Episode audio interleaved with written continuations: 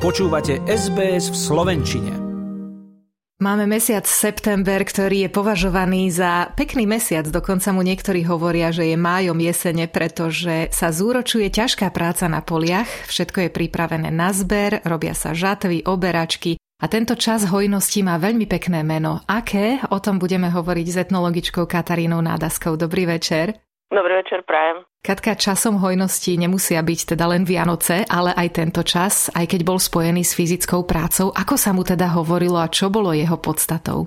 Mesiac september má viaceré také prívlastky, dá sa povedať, pretože napríklad začínali marianské púte, čiže hovorilo sa mu, že je to aj taký marianský mesiac, Kedy si boli tieto náboženské pute na Slovensku veľmi rozšírené, veľmi populárne. Hovorilo sa mu, že je to aj mesiac babieho leta, čiže tie prívlastky naozaj boli rôznorodé a samozrejme boli aj spájané s tým, čo už zaznelo v úvode, teda so zberom úrody. Takže bol to aj mesiac oberačkový napríklad, pretože v rôznych územiach Slovenska my máme veľmi staré a tradičné vinohradnícke oblasti, nielen na západnom Slovensku, ale okolí Nitry, na východnom Slovensku je to Tokajská oblasť, čiže boli to napríklad oberačky hrozná, prešovanie prvého vína, ktorému sa hovorilo burčiak. Tu je unikátne to, že ten burčiak je naozaj veľmi taká sezónna záležitosť, trvá ani nie celý mesiac september, takže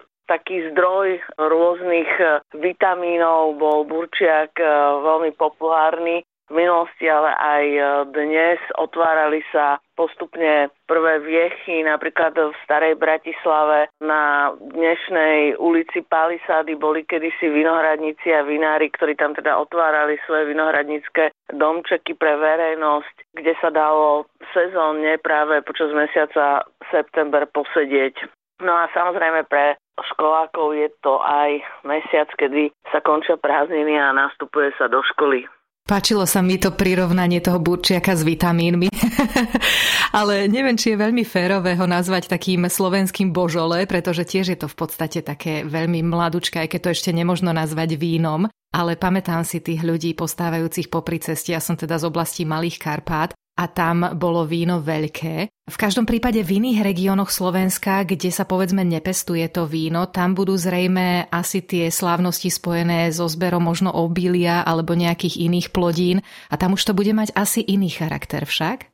Môžeme hovoriť o tzv. dožinkových slávnostiach, tak sa tomu hovorilo a v podstate tá tradícia zostávala aj dnes, aj keď ten zber obilia už samozrejme skončil, ale na záver ono sa to myslelo, tie dožinkové slávnosti sa viazali nielen so samotným um, zberom obilia, že sa obilie už pokosilo, Vždy v každom dome, kde sa už obilie pozvážalo, pokosené do stodoly a začalo sa mlátiť, tak gazdina urobila dožinkový venec, ktorý sa pripevnil na ten dom. To znamenalo, že tam už uh, skončila žatva ale dnes môžeme hovoriť e, o dožinkových slávnostiach, pretože táto tradícia zostala a spája sa nám to aj so sviatkom e, takým poďakovanie za úrodu celkovo. To znamená, že Tie dožinkové slávnosti prebiehajú aj dnes v rôznych obciach a je to veľmi pekný sviatok, kde sa ľudia napríklad núkajú už prvým chlebíkom domácim, upečeným, pretože aj dnes sú takí fanúšikovia, ktorí majú ešte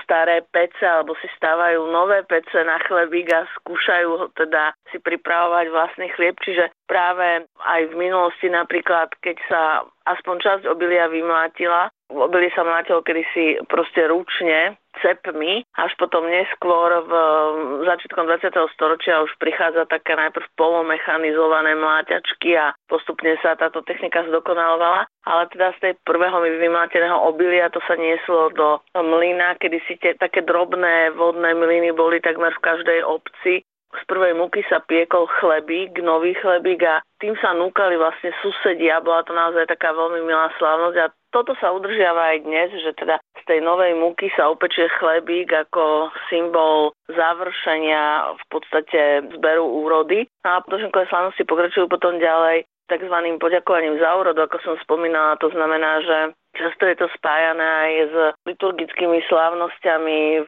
do kostola sa prinesú všetky plodiny, ktoré sa v tej ktorej obci pestujú. Vytvorí sa z nich často taký veľmi pekný obraz a vlastne je to taká symbolika poďakovania za to, že je úroda. No a nedá mi ešte nespomenúť e, jednu komoditu, o ktorej sme dneska nehovorili a bola veľmi dôležitá aj práve pre mesiac september a to bol zber kapusty. Zbierala sa aj tzv. zimná kapusta, už postupne napríklad na záhorí. Tam e, predsa len vzhľadom k tomu, že aj v minulosti tu bolo teplejšie, tak e, dozrievala aj tá zimná kapusta skôr a začína sa tzv. to nakladanie kapusty do sudov. Toto bolo kedysi taká hlavná zásobáreň aj potravín na zimu, že kapusta sa narezala a pekne sa natlačila do sudov Čiže na záhorí v Stupave sú to tradične dni zela, ktoré sa konajú buď na konci mesiaca septembra alebo začiatkom oktobra. A postupne v priebehu oktobra sa táto kapusta nakladá do sudov od západného Slovenska cez stredné až po severné a východné Slovensko. Ty ako etnologička si počas školy alebo počas svojich ciest aj mala možnosť vyskúšať niektoré z týchto tradičných technik, povedzme ten súd s tou kapustou? Súdy s kapustou sa tlačili a stále sa to robí nielen v minulosti, ale aj dnes, dokonca aj v paneláku, čiže aj my ako rodina z Bratislavy, keďže moja mama je zo Spiša, tak e, tie tradície ona poznala, takže my sme si počas môjho detstva tiež nakladali taký vlastný menší kameninový súdok s kapustou, ktorú sme potom, sme si na nej pochutnávali celú zimu, ale tradícia je teda rozšírená na celom území Slovenska a dokonca na Severnom Slovensku v oblasti Kisúc alebo Oravy sa stále nakladajú nie že malé súdky, ale to sú obrovské súdiská, ktoré sú vysírené, drevené a vlastne sú pripravené na to, aby každý rok teda prijali tú dávku tej kapusty. A možno taká zaujímavosť, že v minulosti, keďže ono veľmi závisia od tej techniky nakladania tej kapusty do suda, ide o to, aby bola kapusta pekne nepriedušne tam natisnutá, tak kedy to bola úloha mladých slobodných dievčat, poriadne sa vyumývali nohy a tieto dievčatá vlastne doslova v tých sudoch tancovali. Išlo o veľké súdy, 300 litrové, kde teda bolo potrebné to aj silou utlačiť. No a malo to teda aj takú mytickú príchod, lebo hovorilo sa, že práve tie mladé slobodné dievčatá, tá ich sila, tá ich rezkosť potom prejde aj do tej kyslej kapusty, ktorá zostane naozaj taká rezká počas celej zimy a bude chutiť všetkým.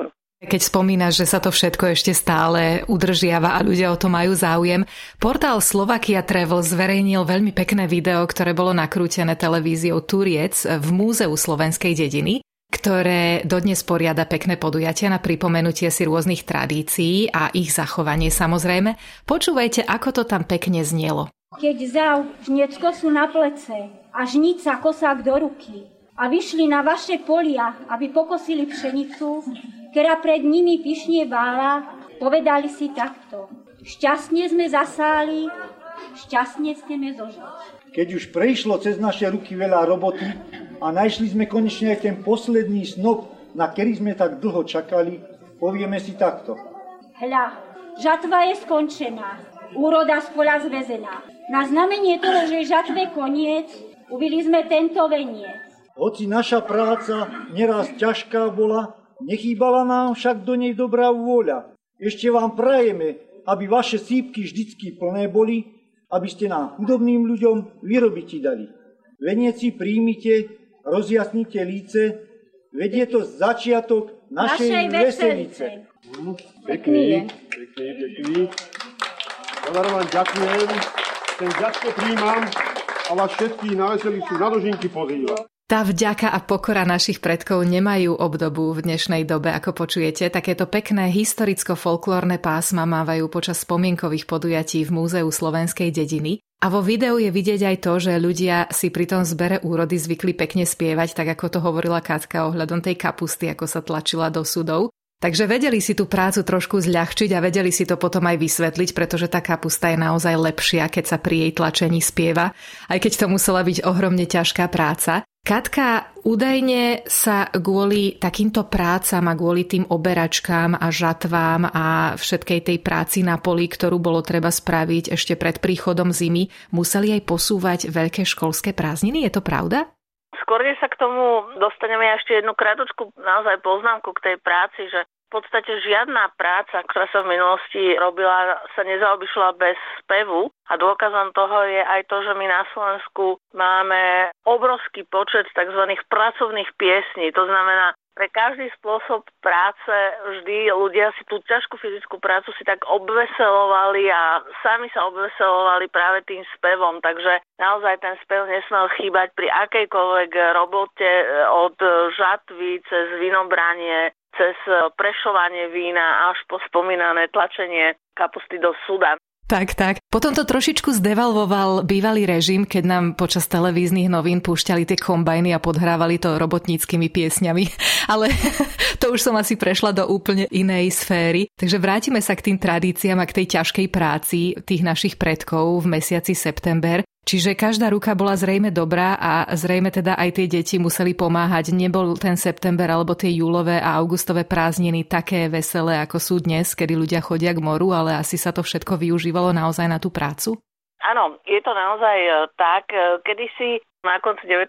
storočia sa ľudia, keď sa stretli, tak sa pýtali, že a ty si koľko zím chodil do školy. Čiže nehovorilo sa, že koľko rokov si chodil do školy, ale koľko zím si chodil do školy podstate dá sa povedať, že aj po rozpade monarchie, keď vznikla prvá Československá republika, tak samozrejme sa školské zákony sa vždy menili, ale na tom vidieku to bolo také železné pravidlo, že jednoducho do školy sa nechodievalo 1. septembra, kedysi ale až 1. novembra dokonca, pretože ešte ten september, október bolo potrebné čo to porobiť. 1. novembra sa začínal školský rok a ten sa končil koncom marca. Ale nebralo sa to teda nejak tak tragicky, pretože deti to samozrejme brali tak, že je to nevyhnutnosť. Tak vždy pri zbere úrody pomáhala každá ruka starí rodičia, dokiaľ vládali, robili to, čo mohli a deti samozrejme takisto v rámci svojich možností deti to nebrali, že teda musia pomáhať, oni to brali ako samozrejmú vec,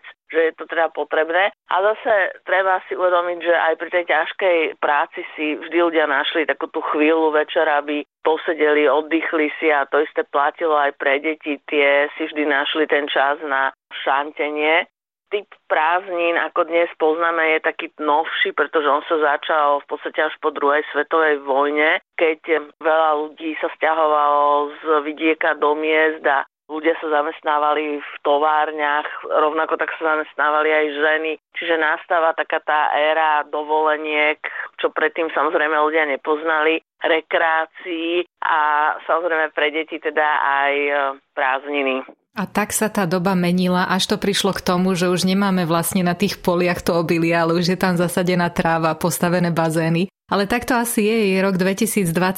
V každom prípade je pekné vidieť, ako sme už spomenuli, že ľudia si stále tie folklórne tradície radi pripomínajú a hoci to už nesúvisí priamo možno s nejakou žatvou alebo konkrétnym zberom nejakých plodín, je to aspoň o tom, aby sa zachovali tie tradície, aby sa pripomínali, aby sa o nich vedelo však? Áno, samozrejme, folklór, hlavne taký ten piesňový, tanečný, je na Slovensku stále živý. V posledných rokoch sa aj veľmi zameriava pozornosť na ľudový odev, slávnostný alebo pracovný, aj teda veľmi veľa ľudí, takých zanietených e, fanúšikov, ktorí takýto odev zbierajú, ten starý ešte reparujú alebo šijú presné kopie kvôli tomu, aby sa to zachovalo, lebo je to naozaj také duchovné bohatstvo a to isté je vlastne s piesňovým a tanečným folklórom po tých rokoch socializmu, keď socializmus veľmi podporoval rôzne folklórne skupiny a podobne, ale skôr naozaj to využíval politicky, čiže nejaké prvomájové slávnosti alebo slávnosti Veľkej oktobrovej revolúcie sa pomaly tiež začínali vždy nejakými folklórnymi piesňami. Dnes je to už samozrejme len spomienka, čiže takéto zneužívanie politické folklóru vo veľkom dnes už nie je. Dnes e, sú samozrejme, keďže na Slovensku je demokracia, máme tu veľa politických stran, tak sú to aj politické strany, ktoré sa stále opierajú o ten folklór ako o takú svoju barličku, ale je to už skôr na ľuďoch, či sú ochotní ísť na nejakú politickú kortešačku spojenú s folklórom, alebo hľadajú naozaj ten čistý folklórny prejav. To znamená, v mnohých obciach sú malé folklórne skupiny, ktoré ale robia veľmi kvalitnú prácu pre tých svojich spoluobčanov, naozaj pre takú potechu, pre radosť, aby tie tradície neupadli do zabudnutia. Rovnako tak e, mnohé médiá dávajú priestor aj folklóru v takom najlepšom slova zmysle a veľmi často potom to vychádza, že to sú také najsledovanejšie programy. Čiže áno, ja úplne s tebou súhlasím, že veľa ľudí na Slovensku má pre folklór otvorené srdce a buď e, sami pôsobia v nejakej skupine, alebo sú takými veľkými fanúšikmi folklóru. Je pravda, že mnohé tieto podujatia sa už v takej podobe, ako ich poznali naši predkovia, naozaj nepraktizujú, ale keď som si listovala internetovými stránkami, tak som našla kopec pekných podujatí, ktoré naznačujú, že ľudia tie tradície nechcú zatratiť a práve naopak hľadajú spôsob, ako im dať moderný šat. Počula som rozhovor so skupinou Peter Beach Projekt, ktorá sa priznala, že keď spievali po anglicky, bolo to fajn, ale ako náhle do toho dali slovenčinu a začali takisto využívať prvky folklóru alebo tej ľudovej hudby, tak sa s nimi ľudia ako keby viacej zosobnili a na tých koncertoch si to vedia lepšie užiť, pretože to máme v srdci a je nám to blízke. Katka, veľmi sa teším, že si nás opäť poctila svojim časom. Etnologička a spisovateľka, ktorá píše knihy, cestuje po Slovensku, aby zbierala všetky tieto tradície. Ak vás zaujímajú, vyhľadajte si niektorú z jej kníh. Sú nádherné a plné autentických popisov a obrázkov. Ja niekoľko z nich pripojím aj k podcast k tomuto rozhovoru, ktorá bude zverejnená na našej stránke. Katka, už tradične veľká vďaka. Je to vždy príjemné rozprávanie a dúfam, že nebolo posledné. Ja ďakujem veľmi pekne, pozdravujem aj všetkých Slovákov žijúcich na druhej strane Zemegule a veľmi sa teším na ďalšie stretnutie. Chcete počuť viac relácií ako táto? Počúvajte cez Apple Podcast, Google Podcast, Spotify alebo kdekoľvek získajte svoj podcast.